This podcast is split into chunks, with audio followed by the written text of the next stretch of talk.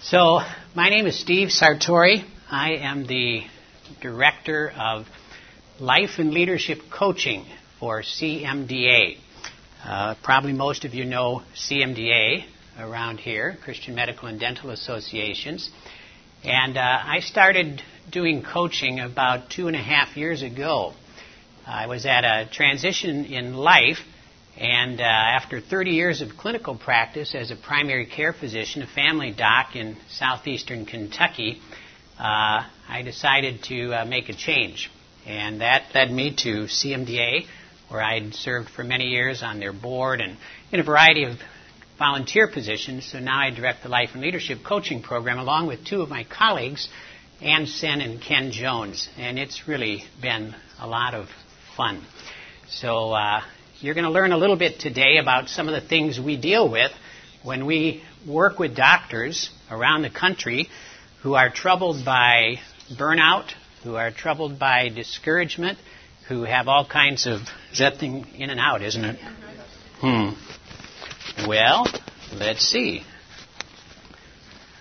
I think it's. Uh, I don't know what the deal is, but if I keep my chin up like this, it sounds like it might work better. So uh, I have to be a little bit careful here. Uh, so anyway, uh, you're here probably because you either have experienced burnout, or you know someone who's experienced burnout, or you're looking to go to the mission field and you know you got to prepare and be ready so that you don't burn out. Uh, burnout attracts a lot of attention these days. We know that uh, that burnout is very popular. You can't pick up a medical journal without reading about burnout. No matter what specialty you're in, you're going to read about burnout. It's prevalent. Uh, it's uh, it's been called a public health crisis by Dr. Arthur Caplan, who's a bioethicist at NYU.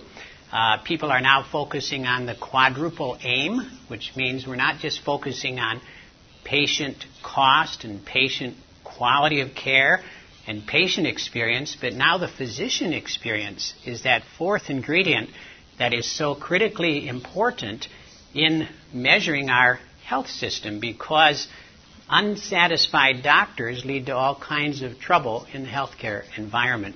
So we're going to dig into some of that.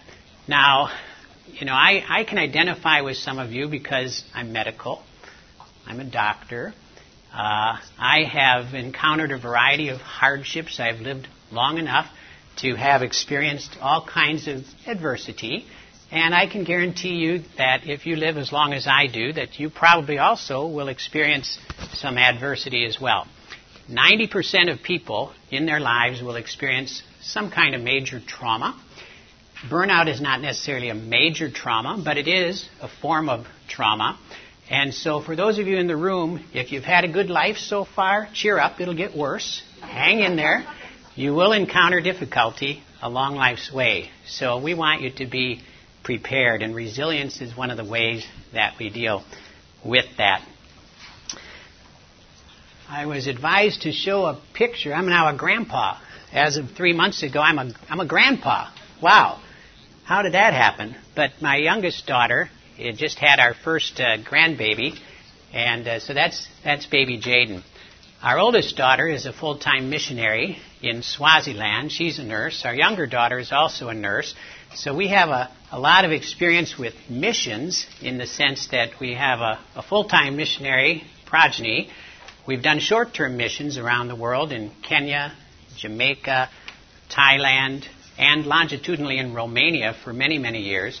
So we have a fair amount of experience in short term missions, also in cross cultural situations in southeastern Kentucky, which actually is a domestic mission field. Uh, any of you who work in Appalachia or underserved communities, inner city, rural areas, recognize there are issues there that are also very similar to what we experience in overseas venues. So if you're here for CME, and if you're a doctor or a healthcare professional and you need credits, we have to tell you what we're going to tell you, and then you have to evaluate afterwards whether we did what we told you we were going to do. So what we're planning to do is talk about burnout. We're going to define it. We're going to identify factors that help prevent it or manage it if it's already present. And we're going to talk about how it is that you can develop resilience so that you don't experience burnout, or if you do experience burnout or begin to experience burnout, you'll be able to rapidly respond to it in a positive way. Burnout affects all kinds of professions. Medicine and medical doctors and healthcare professionals are not the only ones who are exposed to burnout. Anyone in a caring profession, people who deal with people, fire workers, firefighters, policemen, social workers, there's a, there's a lot of pressure in dealing with people, taking on the problems of people, compassion fatigue, the kinds of things that lead to our emotional exhaustion.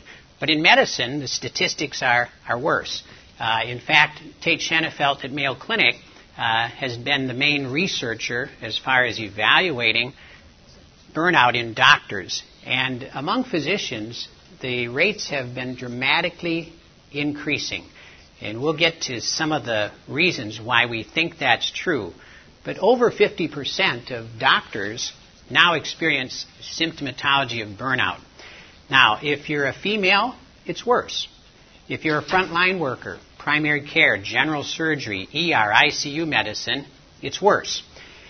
It crosses all age groups. So medical students get burned out, residents get burned out, first time doctors in their first 10 years get burned out, second 10 years, third 10 years.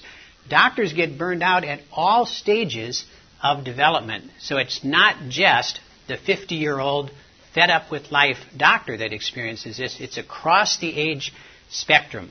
And what are the results of these burnout symptomatology? Well, we've seen it. Uh, when I talk with medical staffs, what happens? I see doctors, and I've been chief of staff at two hospitals, doctors who exhibit disruptive behaviors, doctors who throw things in the operating room, doctors who yell and scream at nurses, doctors who get addicted to opioids, doctors who kill themselves. Suicide is much higher among physicians. And if you think you can escape that by going to the international global mission field, guess what? You won't. It'll probably even be potentially worse because now you're adding not only the pressures that you experience in medicine, but now you're adding to it the pressures of cross cultural issues, language issues, church issues, all kinds of other things that are only going to add to the potential trouble.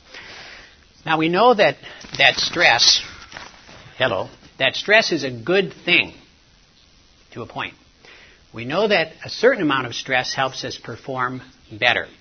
You think of the heart, when it fills with blood and stretches, it makes the contractility better to a degree until you exceed on the Starling curve, and what happens? You develop heart failure. Same way with stress.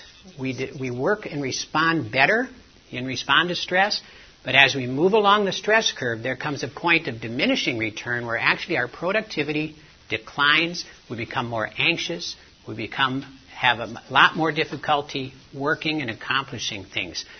Now, for those of you who are rapidly writing things down, boy, I appreciate that. You really value what I have to say. That's good. But this PDF is already uploaded to the website, so you can get all of these slides so you can simply pay attention. You don't have to write anything down if you don't want to, although there will be a few things that aren't on the slides. So, we also seem to add to our, our problem with stress by adding stress to our own lives. We take on all kinds of troubles. We add things to our lives that make our lives very complicated. We juggle balls, all kinds of balls in the air. And then what happens? We end up burned out. So, what is burnout exactly? Well, if you look to the original description and the original triad of symptomatology developed by Christina Maslach, she's a PhD psychologist at UC Berkeley. She came up with this triad in 1976. This was not applicable necessarily to healthcare workers. This is just generic burnout. Three things. Number one, exhaustion, emotional exhaustion. Number two, depersonalization, detachment, a sense of cynicism. You don't want to be involved with people anymore. And thirdly, a reduced sense of personal accomplishment. That says that what I do doesn't matter anymore. It's worthless. It's futile. I'm not making a difference in the world anymore. What good am I? I'm not helping anyone anymore. I call it the red zone reduced sense of personal accomplishment, emotional exhaustion, and depersonalization. She also calls it an erosion of the soul that's caused by a deterioration of values, spirit, dignity, and will. I find that an interesting definition an erosion of the soul. And of course, it reminds me of Psalm 23, which says, He restores my soul. So, how do you determine if you're burned out? You probably know it already, but if not, let me tell you how you can figure it out. You could take an assessment. You know, coaches always have assessments. We've got ways to try to uncover who you are and what you're experiencing. The original burnout inventory developed by Christina Maslach, who defined burnout in 76. In 81, she came up with this burnout inventory, three sections, 22 questions, and you add up the scores and see if you're burned out. Regarding med- medical professionals, there's a couple of different assessments, and there's lots more assessments out there, but one is called the Physician Wellbeing Index. It was developed by Shanafelt and colleagues at Mayo. Mayo has been a leader in physician satisfaction, physician well-being, in the study and research and development of tools to deal with it. So the Physician Wellbeing Index, which is research proven to be effective at, uh, at assessing this, and then the AMA, the American Medical Association, actually has a division that studies physician satisfaction, and the people there uh, developed a thing called the Mini Z assessment. It's a 10 questionnaire, 10 questions on a five point uh, scale. Now, some of these questions are things such as I'm chronically tired and uh, I can't seem to get my energy back. I can't recover. I'm emotionally drained. Work just drains me. I, I don't feel concerned about my patients. I don't care as much as I used to. I'm having trouble making decisions. Um, my work doesn't give me a deep sense of satisfaction. I don't think I can keep doing the job much longer. These are a sample. These are not exhaustive. These are just a sampling of some of the kinds of questions that you might see on a burnout assessment. So, why do we get burned out? Well, number one is the field and the profession we chose. Medicine is a very high stress occupation. So the intrinsic nature of what we do in medicine is that it's high stress. High stress often contributes to burnout. It's complex, and it's becoming incredibly more complex. Those of us who have been in practice for 20 years or 10 years or 30 years know that the practice of medicine today is very, very different than it was 20 or 30 years ago. It's much more complex. How many more medicines do we have? How many more diagnostic studies do we have? How many more laboratory tests do we have? How many more chemotherapeutic agents? How many biologic agents? Who ever heard of these things 20 and 30 years ago? Now we're filled with these kinds of things. We've also lost our autonomy. Doctors generally don't make great employees, but we're becoming employees. So we're selling our practices, we're joining hospitals, and that means that we're now owned, which means when you're an employee, your employer tells you when to show up for work. They tell you how much you'll get paid. They tell you when you can take time off. They tell you when you can tie your shoes, practically. I mean, they tell you a lot of stuff. And doctors don't really respond that well. Doctors like to be in control. They like to be in control of their time. They like to be in control of their money. Uh, these are things that are dear to physicians. So when they sell out, and get employed by the hospital, it creates a lot of additional stress and tension. Another aspect le- of medicine that leads to uh, burnout and stress is what I call the non clinical complexity. The things that we do that don't seem to matter in taking care of a patient, but they matter to someone else. They matter to a regulatory authority. They matter to the government. They matter to the state. They matter to our employer. They matter to our metrics and our data and all the things that are being measured about our patient outcomes and the things that we really don't care about other than the fact that we care for our patients and it's part of the things we take on in caring for our patients. We've got an alphabet soup of all kinds of regulatory things that take our attention. The average internal medicine resident now spends six hours in front of a computer screen every day, not with the patient, but in front of a computer screen.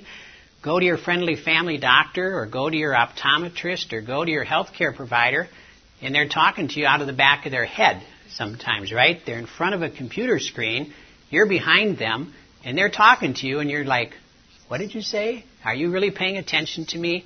And we know the things that give joy to doctors and patients is face to face clinical contact. The very thing that is being taken away from us. Our patient visit times are deteriorating, they're decreasing, and our screen time is increasing. We live in a difficult legal environment. We have leadership challenges. We have administrators telling doctors what to do. That doesn't go over so well, uh, typically. And then if you go to the mission field, you have cross cultural challenges on top of all of that. There's also some reasons that are intrinsic to who we are. Some of us are more prone toward burnout than others. Some of us are lone rangers, heroes. We could ride our horse all day long and never get tired. There are some of us that are like that. And some of us, most of us, not like that. So, doctors tend to be striving for excellence, perfectionists, compassionate. They tend to be competitive and sort of this rugged individualism and Wow, I worked 36 straight hours. I did seven ICU admissions. I mean, you wouldn't believe how hard I worked last night. Wow, match that, right? So we have this sort of attitude that says, bring it on. Bring it on. I did 10 operations today. I did 20 endoscopy procedures today. I, we measure ourselves by our productivity, and in fact, that very aspect of our personalities will oftentimes come back to bite us. Uh, we oftentimes don't develop the kinds of relationships that are so protective for us in staying healthy.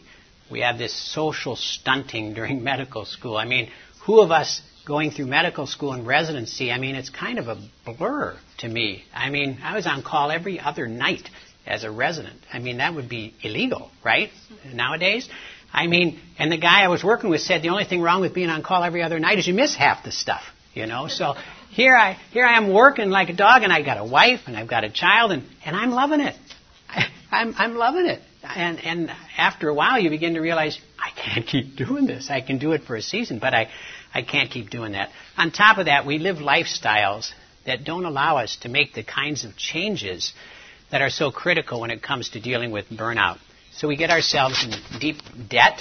We have overcommitted schedules. What do we do?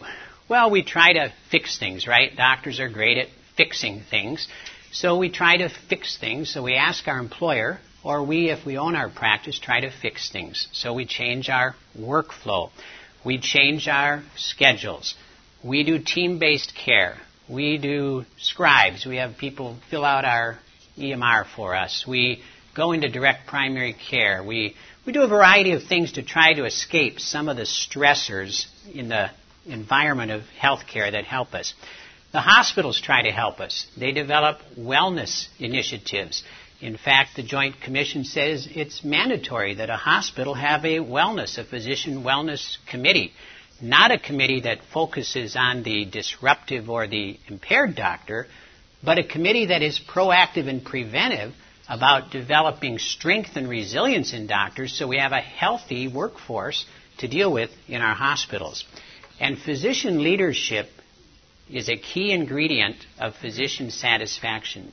Doctors respond to doctors better than they respond to administrators. So physician led organizations with effective, engaged physician leadership tend to do better. What else do we do? Well, we can't always change the environment we work in, but there are some things that we have some authority to change. We can maybe work part time. We can decrease our hours. Some doctors retire. We take non clinical positions. We think, oh, if I just were working in Kenya or some other place, I wouldn't have to deal with all of this alphabet soup of government regulation. Guess what? You'll still have all kinds of stress and more.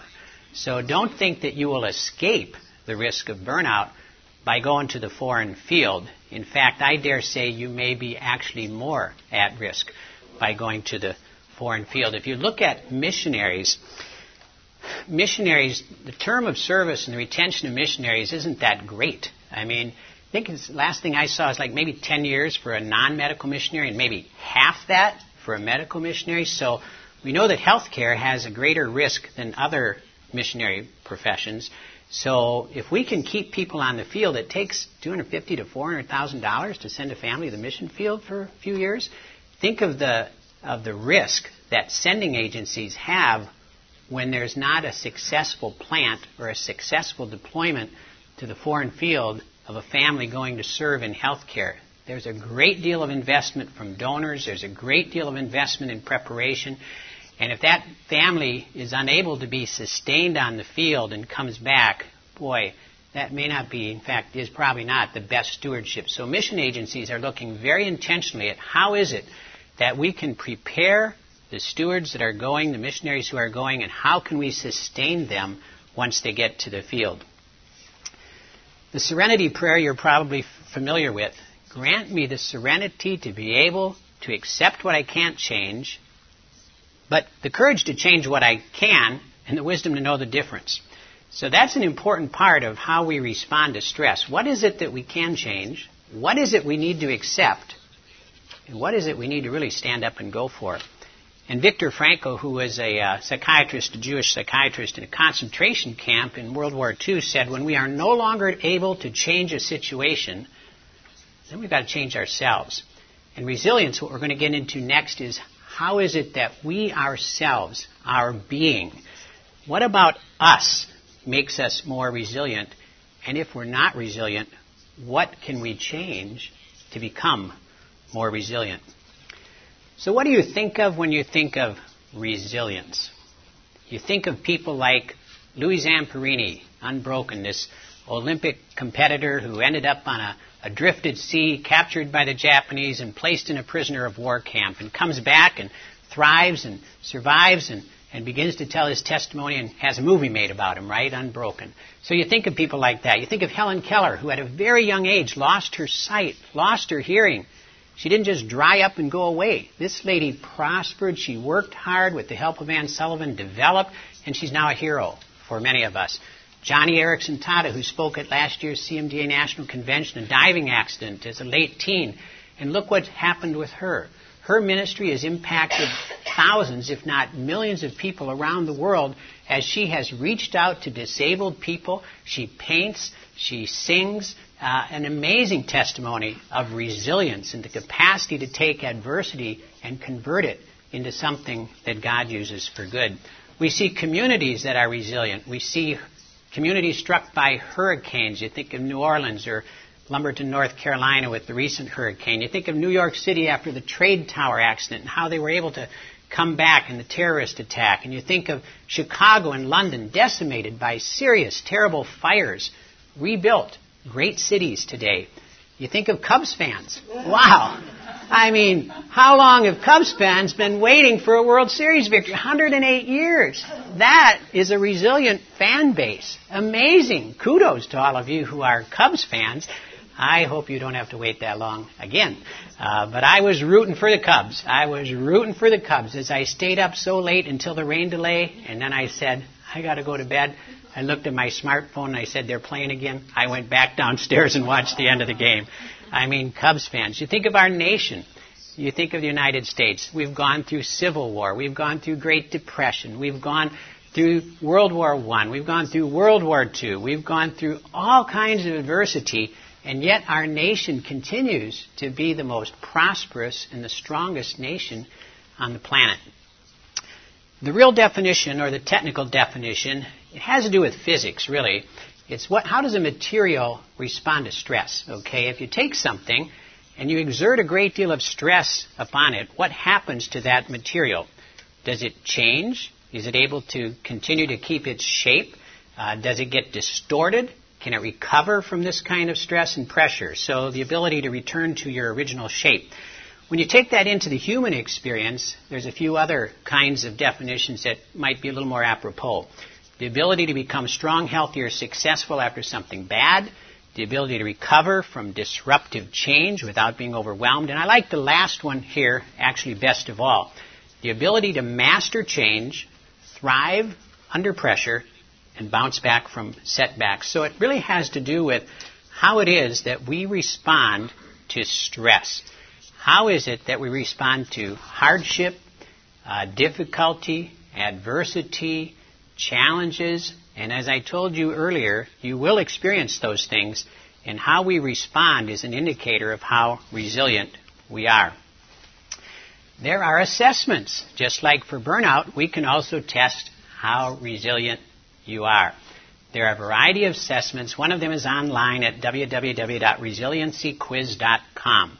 So if you go there, you can take a little test of 20 questions and you can score yourself. And if you score 80 or better, you're pretty resilient.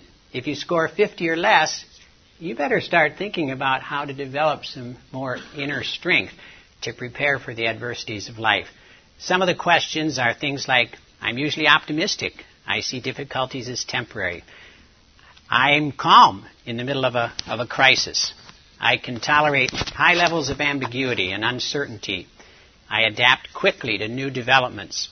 I'm not judgmental about other people. I adapt to different personality styles. And I've made, been made stronger by difficulty. These are just a few of the kinds of questions that will test your resilience. The book about resilience, it's kind of the definitive book, was a book written by two psychiatrists, one from Yale, one in New York at uh, Mount Sinai.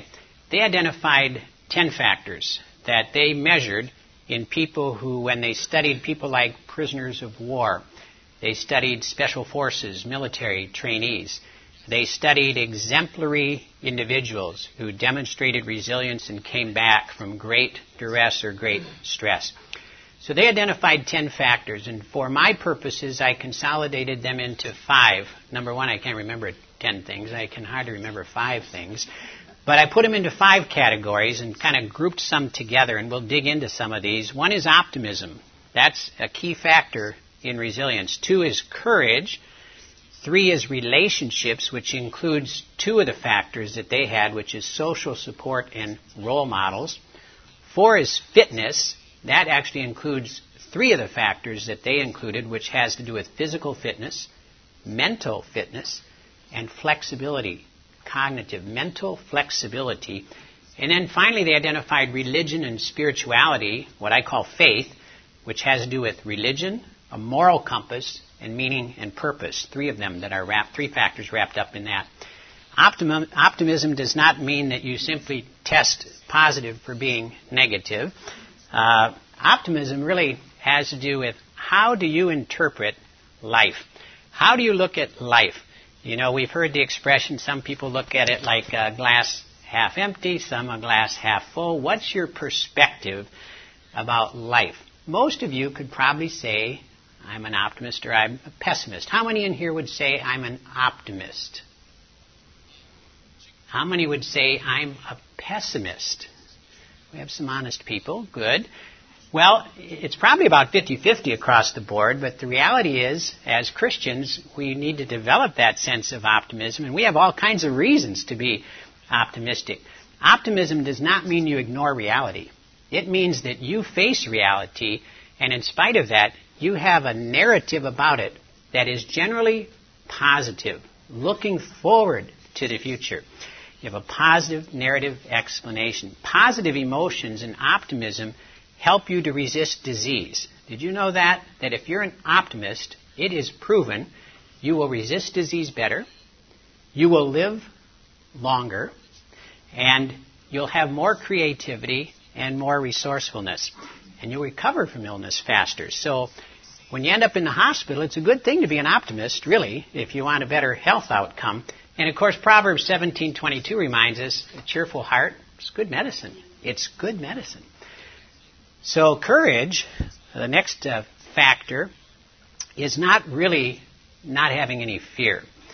Uh, we think that courage is, well, I, I'm not afraid. The reality is, you recognize that you could be fearful about something, but you face that fear. You are willing to not run away. You know, what do we do when we face something that's really frightening? We fight, flight, freeze, right? Well, the healthy thing is to face it. Face it realistically.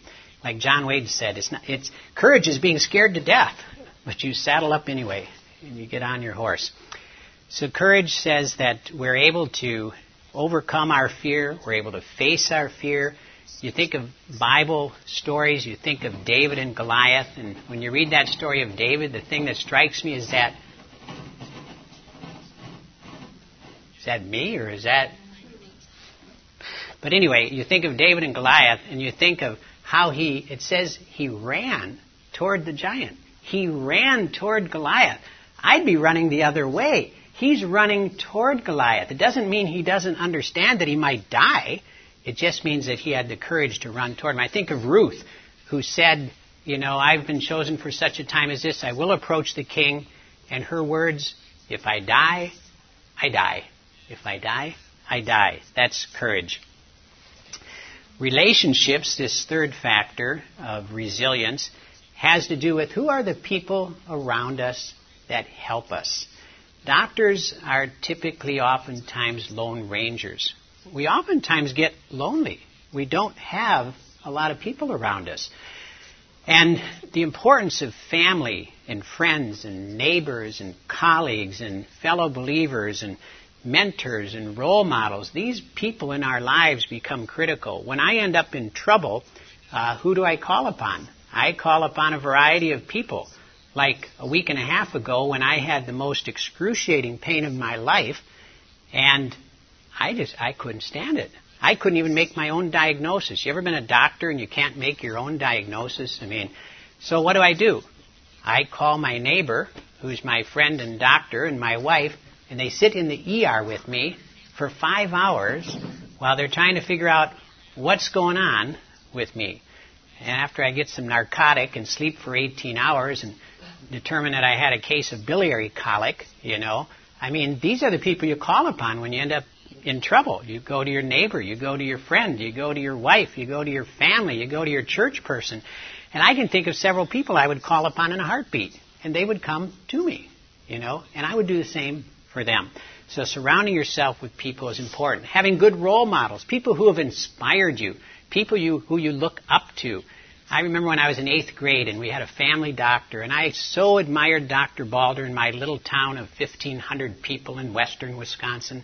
And I said, I want to be, I want to be like Dr. Balder. When I grow up, I want to be like Dr. Balder. That was when I was in eighth grade, and I never lost that sort of drive to be a doctor based upon my perspective of my one and only small town family doctor we think of Hebrews 12, after the Hall of Fame of Faith in Hebrews 11, talking to us about the martyrs, the great leaders of the faith who lost their lives for their faith. And then it says in Hebrews 12:1, it says, so, so now, since we're surrounded, we're surrounded by such a great cloud of witnesses. We're surrounded by great role models, right? So let us throw off anything that hinders and the sin that so easily entangles, and let's run with perseverance the race that's marked out for us. So these people who have gone before, these role models, these exemplary people, can motivate us to give us strength in our time of need. Fitness. Fitness is important. Physical fitness is important. Mental fitness is important. Spiritual fitness is important. So this holistic approach to fitness. Some of us, uh, some people get really excited about being physically fit, but not really fit in other ways. So I'm not talking just about physical fitness. Physical fitness is a good thing. The Bible even tells us that physical fitness is a good thing, but it also says it's not as good as spiritual fitness. It's not as good as training in godliness because training in godliness is good not just for this world, but also for the world to come. So when we talk about fitness, we mean not just physical fitness. We talk about mental fitness. How is it that we keep our brains fit?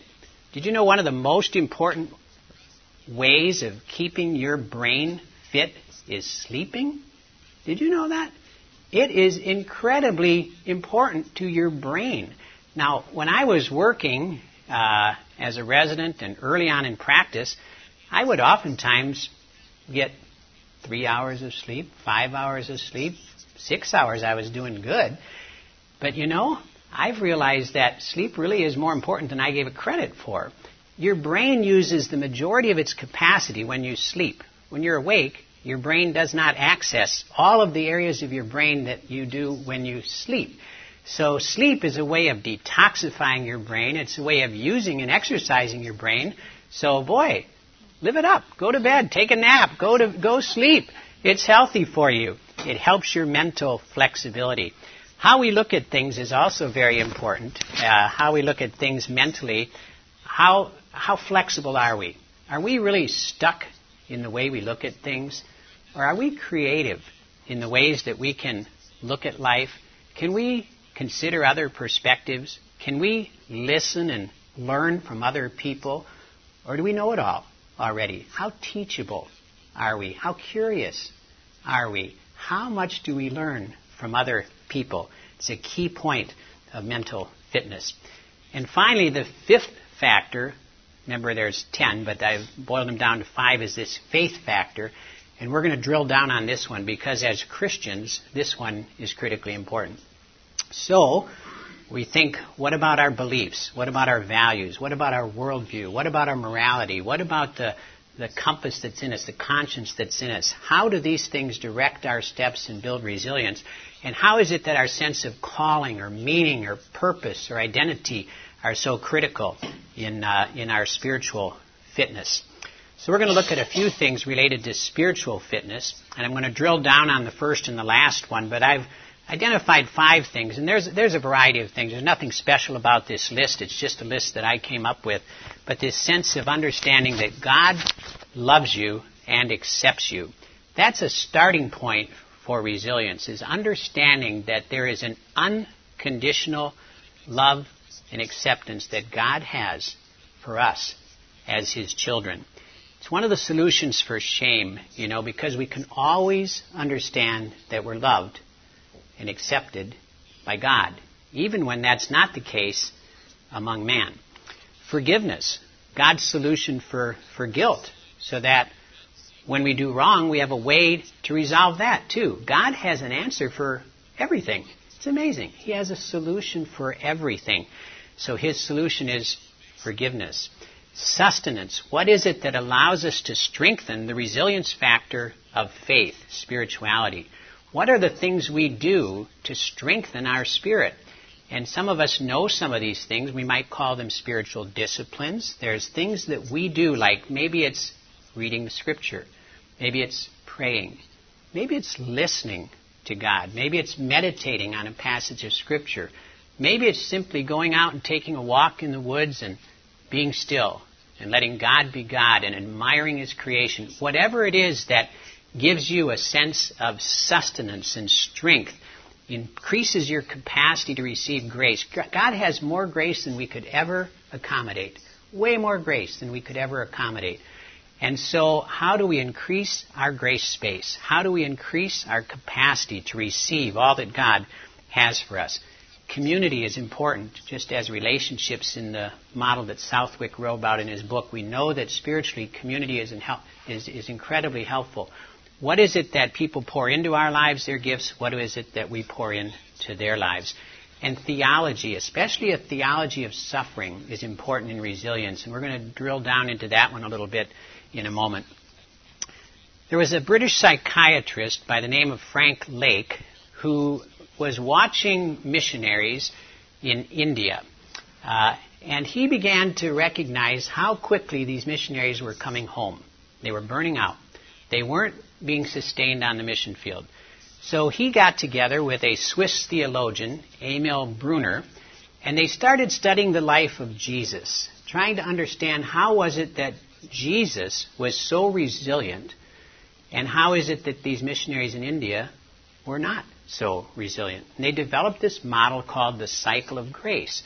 And it starts with the things that flow into us, this sense of acceptance and love, that we are unconditionally accepted. The sense of sustenance, which says that we go to God to get filled up with the kinds of energy and resources that we need. That our significance and our purpose and our meaning all comes from God. That our life is significant. And that out of all of that flows the work that we do, flows the fruitfulness. The problem is, most of us have it hardwired into us backwards. That we perform and we work hard so that we can be thought of as significant, so we can be accepted, right? And so you're on this treadmill of saying, I just got to keep working hard. I got to keep performing so someone will love me and I'll be accepted and my mom and dad will love me if I get straight A's or whatever it is that gears into that backwards loop of saying it's your performance that dictates your acceptance and your value versus it's simply the unconditional love and acceptance that frees you up to do good things, to be fruitful from a well that doesn't go dry theology and how we look at suffering is critically important. A.W. Tozer says, What comes into our minds when we think about God is the most important thing about us. So when we look at suffering, I've written down five things that I think are critically important for our perspective when we go through hardship, challenges, adversity, illness, grieving, death, whatever it is. First of all is the love of God. Romans 8, 38, 39 tells us that nothing, nothing can separate us from the love of God. And there's a whole laundry list of things there. But nothing can separate us from the love of God. Secondly is the presence of God. God has promised us that He will never leave us. He will never forsake us in Hebrews. At the end of Matthew, remember, he said, Lo, I'm with you always, even to the end of the age. He is always present. The power of presence, the presence of God, no matter what we're going through, understanding that experientially is critical to our resilience. Thirdly, the comfort of God. God is a God of comfort. And 2 Corinthians chapter 1 talks to us about how God administers comfort to us as a result of the persecution we receive, He's going to comfort us. And with that comfort, we're going to be able to comfort others. So just count on it. Count on it that when you're in the midst of adversity, God's going to show up. He's going to love you. He's going to be present. And He's going to comfort you. Fourthly, is a sense that God is purposeful in all that He does. He does not waste your life. He does not waste His time. He does not waste your time. He is purposeful in all that he does. Romans 8:28 tells us that all things are working together for good to those who are loved by God, called according to his purpose. And the next verse is what that purpose is that we might be conformed into the image of his son Jesus Christ. So the process of persecution or challenge or suffering or stress is one of the tools God uses in our maturing process. Now, most of us would say, can't we get stronger some other way? Can't we find an alternative pathway to maturity? And wouldn't that be splendid? I'd rather give you a talk about how having everything hunky dory can make you a mature spiritual giant. But I can't. That's not what the scripture teaches us. And lastly, the sovereignty of God, that God is in authority over everything from the beginning to the end, the Alpha and the Omega. Nothing outside of his purview. Proverbs reminds us that many are our plans, but God's purposes always prevail. It's the purpose of God that reigns supreme. I remember being on a mountaintop in Romania. We had just finished a conference for doctors. We had been teaching Romanian doctors about life, about joy, about happiness, about meaning, about purpose, and the kinds of things that some of what we're talking about here today. And after that was all over, I'm sitting on a mountaintop at this wonderful restaurant with our team that was there. And I'm across from one of my buddies, and I said, uh, You know, I said, uh, Would you tell me something about God that you've learned in your life that has just really changed your life or impacted your life? You know, we all have kind of spiritual mountaintop experiences where we've learned something. And he said, Yeah. He, he was quick to volunteer. He said, Yeah, I can tell you. He said, My dad's a hardy farmer, a hardy, strong man who at the age of 70 got a headache and was dead six months later. Never sick a day in his life. So in six months, I watched my dad go from this hardy farmer to death. I quit my practice. I went home to be with my dad during that season of life, and my dad kept reminding me of how good God was of how God was there, about how purposeful God was. He said, and I learned from my dad the power of this sovereign view of God that nothing escapes his purview, that his will allowed this, and he was going to use it for good. And let me tell you, when I'm sitting across from this man now hearing this story and watching him as he was teaching these Romanian doctors, I said, he has learned that lesson. He has learned that lesson well. So I never forgot that story. And I have been so impacted by his testimony. So, what are you going to do to get resilient? It doesn't just happen in a vacuum. You, just like the pathway to maturity is going to take you through adversity, resilience is developed through trial, oftentimes. But there are some things that we can do proactively based upon what you've already heard about resilience that can help to prepare you. And especially if you're thinking about the foreign mission field, there are going to be an extra set of stressors that you need to prepare for. We can't prepare for everything. We can't. We can't even imagine some of the things that are going to happen to us. If we, if we did, and if God told us about all that stuff, we'd probably be paralyzed because we'd be living in fear. But the reality is God doles out grace and administers grace as we need it, but at the same time, the resilience factors that we cultivate will help us. So how do we develop things like an optimistic perspective? How do we become fit physically, mentally, spiritually? How do we develop the kind of theology that allows us to respond to adversity? How do we establish relationships that are so critical to our success at our point of need? How do we minister to others? How do we show up in the lives of others so that we help them become resilient? So these things can be adjusted so they don't just happen. Like many things in life, you can't just sit and watch things happen. We have to make decisions. We have to make effort. We have to take steps. We have to move in a direction that allows us to develop resilience. So I would encourage you to start not tomorrow, not the next day, but today. Start thinking about it now. Think about questions such as these. What has God taught me? What has God taught me through past hardship? What have I learned? Why am I thankful for what I've gone through? I have a good friend whose daughter had cancer. Now his wife has cancer. And he is the most optimistic guy I've ever met. And a strong Christian. And my friends look at me and he, they say, How does he do that? How does he do that? And my answer is typically his, his faith, his faith perspective. But what has God taught me through hardship? Imagine something difficult that you might go through. I don't want you to be, uh, you know, pathologic about this, but just think there's things going to happen. People are going to die around you. Patients are going to die. Family members are going to die. You might lose your job. You might have a marital problem. You might have a parenting problem. You might have a conflict with someone on your team. I mean, these are common maladies, and so think through those things. Think about it. How will you respond, and how would greater resilience help me? So, what areas of resilience do I most need to strengthen? You know, you all know yourselves each one is unique. No two of you alike. You all have different strengths. You all have different struggles. You know where you need to sort of bolster up those areas of deficiency, but you also know where you can leverage your strengths.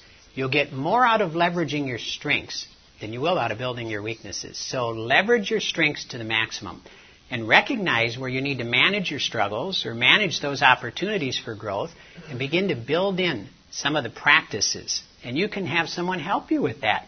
If you're married, guess what? Your spouse will be very good at telling you how you can develop better. It is great. God has given you a mirror and reflection, and she or he will be more than happy to tell you how you can improve. There's no problem doing that in marriage. And those of you who are married know what I'm talking about. So, what you, when are you going to start? What steps are you going to take? And how are you going to grow your resilience?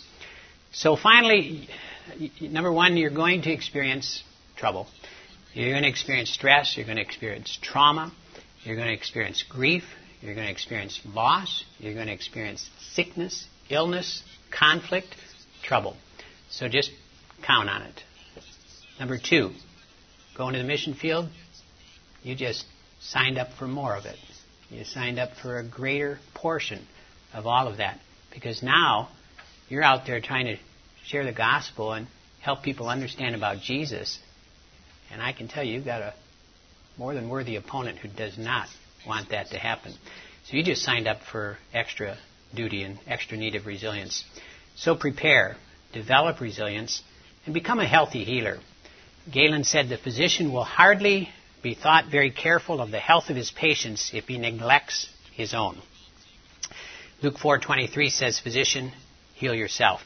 Some of the reference books used for this talk, book Resilience by Southwick and Charney, talking about the 10 factors. Trauma and Resilience, written by Frauke and Charlie Schaefer. Actually, they edited that book. Uh, they're two of our own. They're CMDA members, psychiatrists in North Carolina. Uh, resilience and Trauma.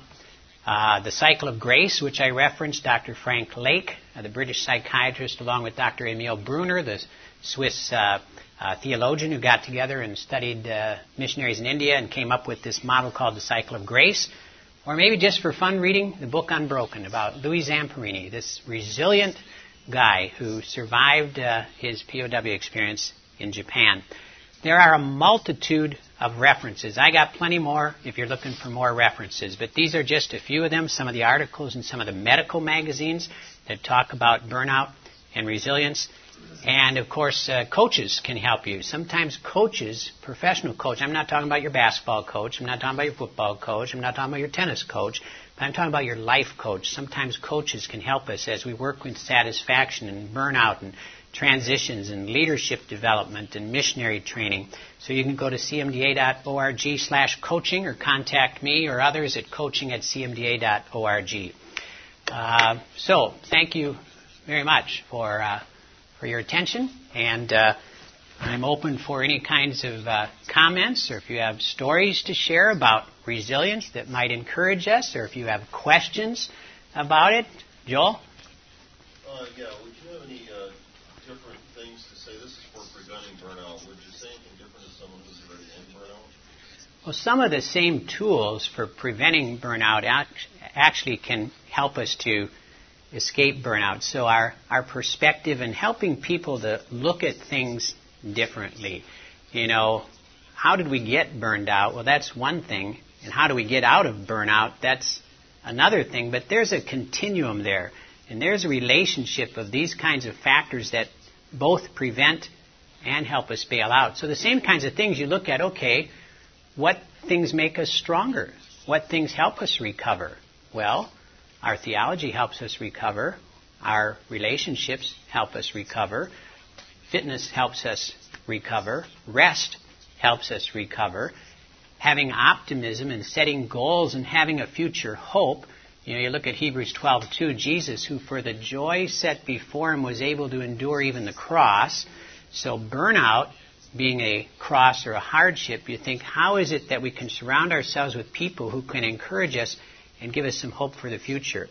A lot of it depends on how we look at it. And we talked about managing burnout, some of the external things. We may have to make some changes in the environment we live in.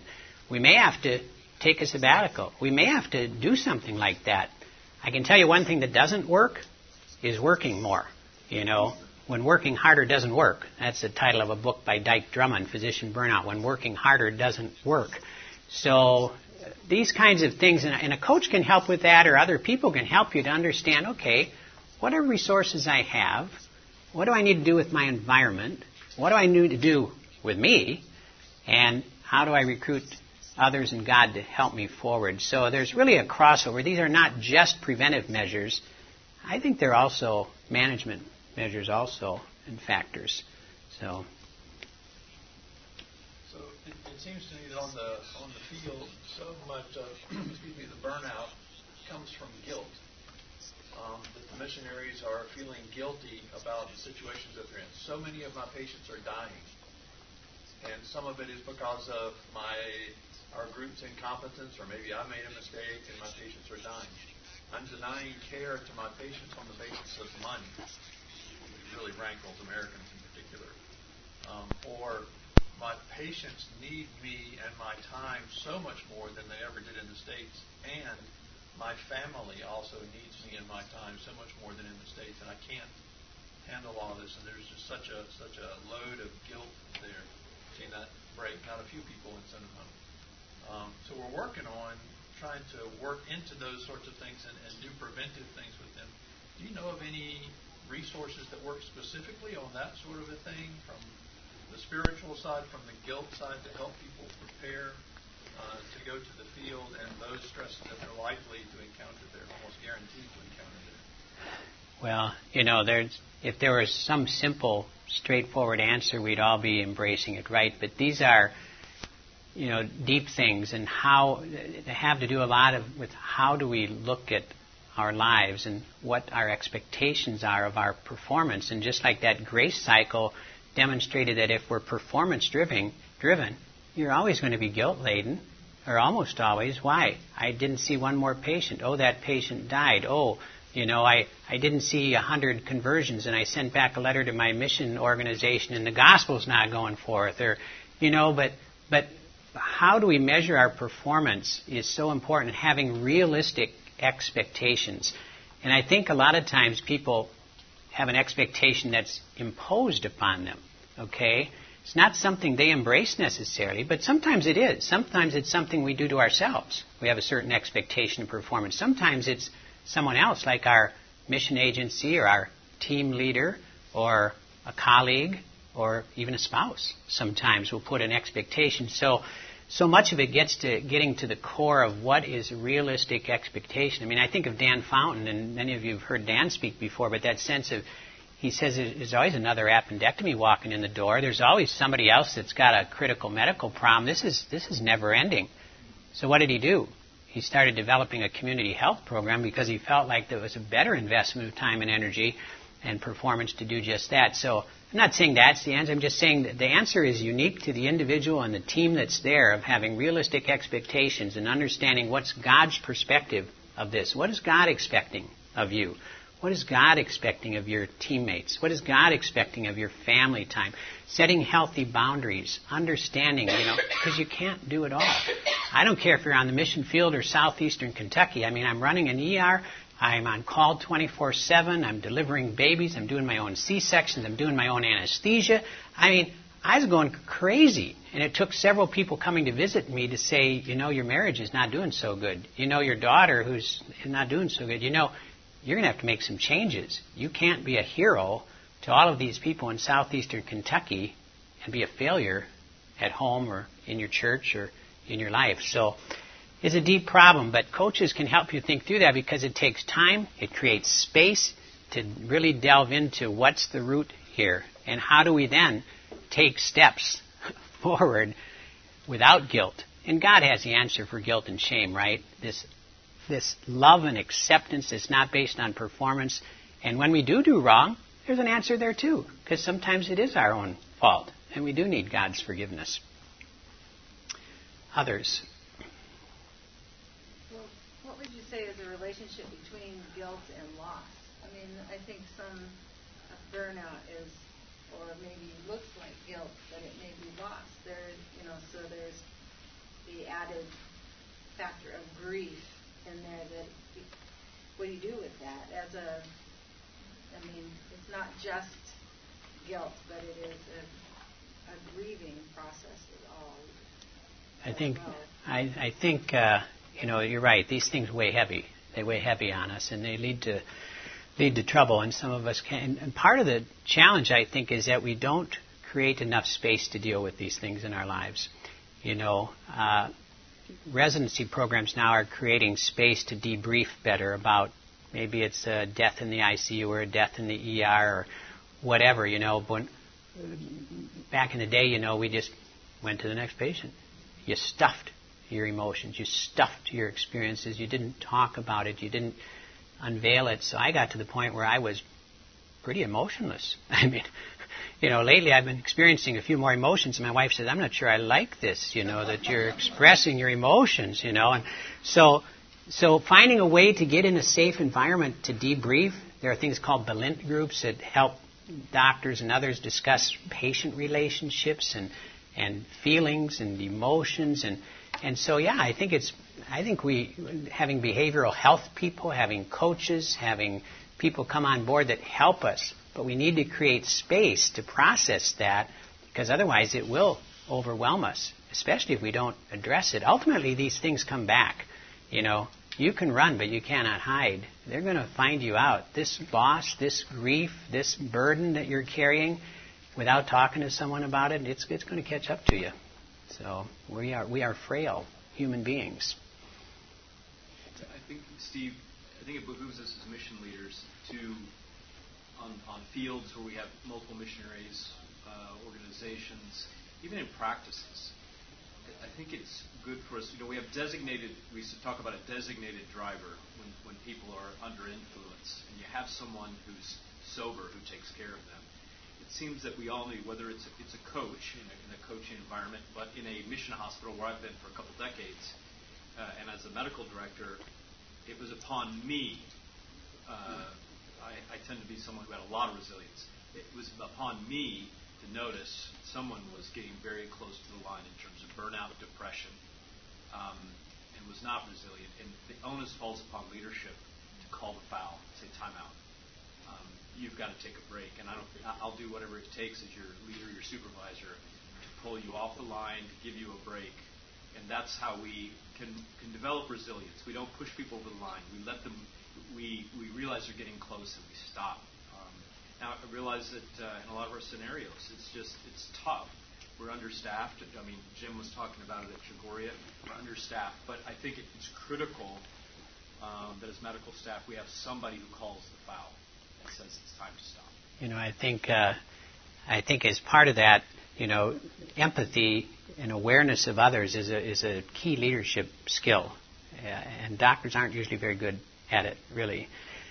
But at the same time, a good leader is also going to create that environment where the person feels very, very safe in coming to you, too. That even if you don't recognize it, because we can't, as leaders, recognize everything that's going on, we're going to miss stuff, all right? I mean, we're going to miss stuff on our watch, right? But creating the kind of environment that says, you know what, and being honest, I'm going to miss stuff. And I would tell my staff, I'm going to miss stuff. Give them permission. You got to know that if you come to me, it's safe it's confidential, and I'll do everything in my power to make help you be healthy. You know, I care about you. You think of our loving Father, and you think of what do we want to do when things aren't going well? Sometimes we want to run away from Him, don't we? And yet He's the safest place to go. He's the safest place to go, and He says, You know, I love you so much that even if you've done wrong, even if you're guilty, even if you should have done something different, don't run the other way. Run toward me. And good leaders will do that. They create a culture that says, come, come, come. I'm not critical. I'm a learner. We're learning together. We're in it together. So yeah, we got to we got to create that safe place. And if we can recognize it, wow, that's incredibly helpful too. So good. Yeah, leadership's crucial. We just got there. All right, that means supper is coming. All right? Enjoy your enjoy your supper.